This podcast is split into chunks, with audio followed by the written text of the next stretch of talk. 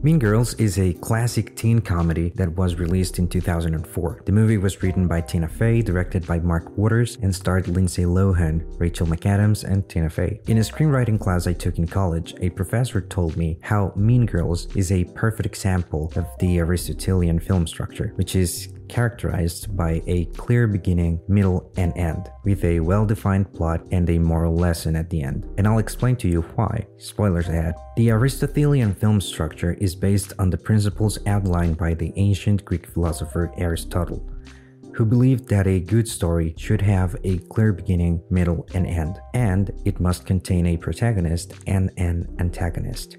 It generally contains the following: inciting incident, bridge 1, plot twist 1, bridge 2, midpoint, bridge 3, plot twist 2, battle/climax, and resolution. The battle and climax are often separate and their order can be interchanged.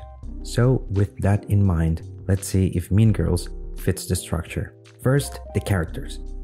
Who is our protagonist? Well, as iconic as Regina George may be, she's not the protagonist. It's Cady. How can we recognize the protagonist? This may seem like an easy question, but sometimes it isn't. In film, we can have many strong characters, but there has to be a protagonist, at least in Aristotelian film structure. We can identify our protagonist by asking ourselves to whom are the plot twists happening to. We can see our protagonist as a driver. There may be many others in the car, but only one is taking the decisions that affect the story. And our antagonist is, drum rolls, Regina George. There may be many characters that are the quote-unquote enemies of our protagonist, but only one who goes against the protagonist's goals. It's important to keep in mind that the antagonist may even be a quote-unquote good guy, and the protagonist may be a quote-unquote bad guy, like in the show Ozark, where we root for the quote-unquote bad guy, but that's because the story is about him.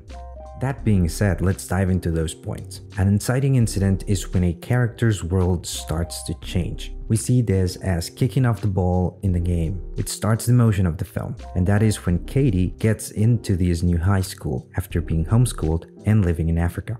Then comes the first bridge. Bridges serve as a way to provide some space for exposition and to introduce new characters. Our bridge would be when Cady meets his new friends, Damian and Janice. Then we have our first plot twist. Plot twists are situations that change the objective of the protagonist. When Cady started school, her goal was not to become a member of the Plastics for an ulterior motive. So our first plot twist is when Cady joins the Plastics. Then we have our next bridge, which is when Cady's relationship with the Plastics progresses. Then we have our midpoint. The midpoint can be seen as a point of no return for the story. So it would be when Cady tells Aaron about Regina and the other guy, essentially taking over Regina George. Word vomit. I didn't mean to say it, but she's cheating on you. What? Then the next bridge is when Cady, continuing her takeover the Plastics, becomes one of them unironically. Then we have our final plot twist, when Cady, Damian, and Janice have a fight over Cady's attitude. This makes Cady realize what she has become. Still doesn't want you, so why are you still messing with Regina, Cady? I'll tell you why, because you are a mean girl! You're a bitch! Here, you can have this and win a prize. Then we have the battle. Regina, our antagonist, has a motive that goes against Cady's, our protagonist. So she decides to make the burn book public and drag all the Plastics down with her. In this case, the battle comes first. So naturally, after that, we have our climax. The climax is when our characters evolve and learn from their mistakes. Our climax will be from the point when everyone confesses things, essentially giving everyone a climax, except from Cady. And then when Regina gets hit by a bus. Let's watch that again for educational purposes, of course. And that is because this helps the story. Really, it does. Cady realizes the consequences of her actions even more and decides to change for good. Finally, we have our new life, which is what happens after the climax/battle.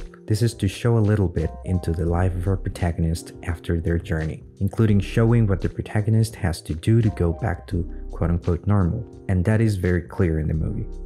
In essence, Mean Girls is a great example on how to structure a movie.